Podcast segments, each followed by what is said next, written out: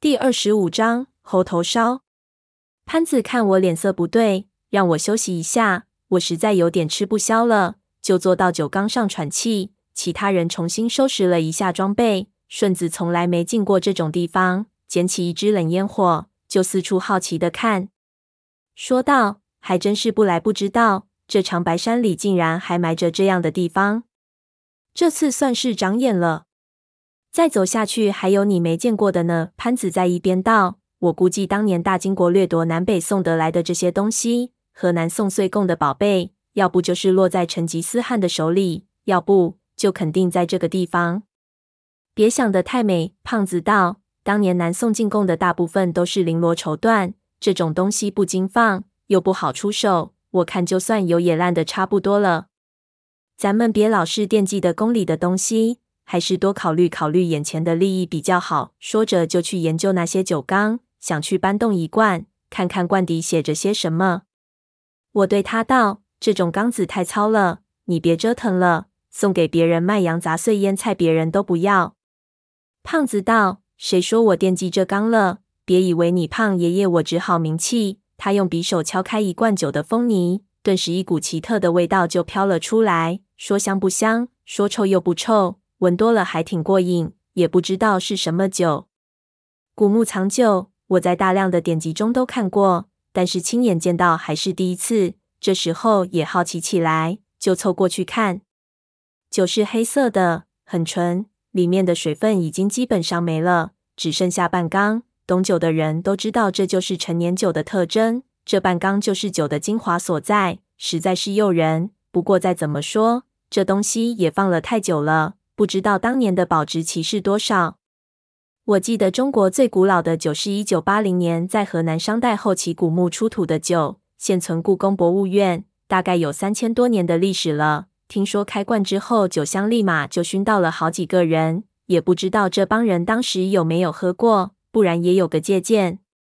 胖子用刀蘸了一点，想尝一口，我拉住他：“你不要命了？过期食品，小心食物中毒。”胖子道：“你不懂，窖藏酒放几千年都不会坏的。千年陈酒下面的酒槽吃了，听说还能长生不老呢。咱们老祖宗倒豆，有的还就为那酒去的，尝尝味道不会有事的，最多拉个肚子。”还没说完，潘子过来，当一脚就把那酒坛子踢翻了，黑色的酒液和罐子底下的酒槽子全撒了一地，一股浓郁的奇香顿时扑鼻而来。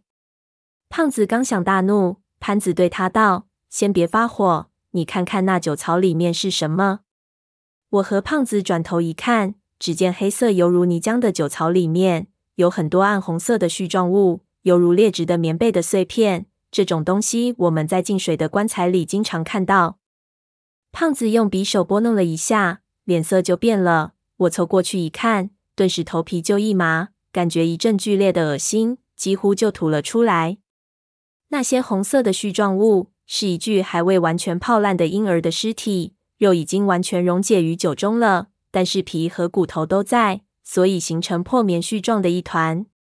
潘子看着目瞪口呆的我们，蹲下道：“这种酒叫做猴头烧，这不是人，这是未足月的猴子，是广西那边的酒，可能是女真的大金还鼎盛的时候，南宋进贡的窖藏酒。”说着拍了拍胖子。用匕首挑起那团棉絮，做了一个请用的手势。能不能长生不老，我不知道。不过听说壮阳的功效不错，你别客气了。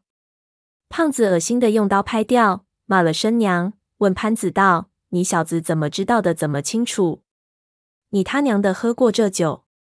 我在山西的南宫见过这种瓦罐，当时大奎和我们另一个伙计取了一罐出来，我始终是认为不妥当的，就没碰。”但是他们不在乎，结果喝到见了底，才发现下面的东西。后来为这事情，大奎在医院躺了两个月。说起大奎，潘子又有些感慨：我对你们实在算不错了。要是有心害你，我等你舔上一口再踢翻罐子，有你好看的。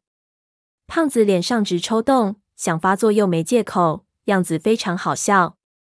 此时冷烟火都陆续灭了，黑暗袭来，我们重新开启手电。四周的气氛一下子压抑起来。休息了片刻，重新开路。胖子要回他的宝贝步枪，又拉枪上栓。这其实是有枪的人给自己的壮胆的习惯动作。他看了看两边两条木道，小声问道：“往那边走？”我们都定了定。这时候，顺子指了指左边，这边比较稳妥一点。一般这种情况都是潘子和我回答。现在顺子鱼肉冒出来一句：“胖子莫名其妙，为什么？”顺子用手电照了左边甬道口子的地面，我们看到在甬道的一边一个很隐秘的地方，又刻着一个阳文的符号。我刚才偶然看到的，我想这是有人在为你们引路。他对我们道。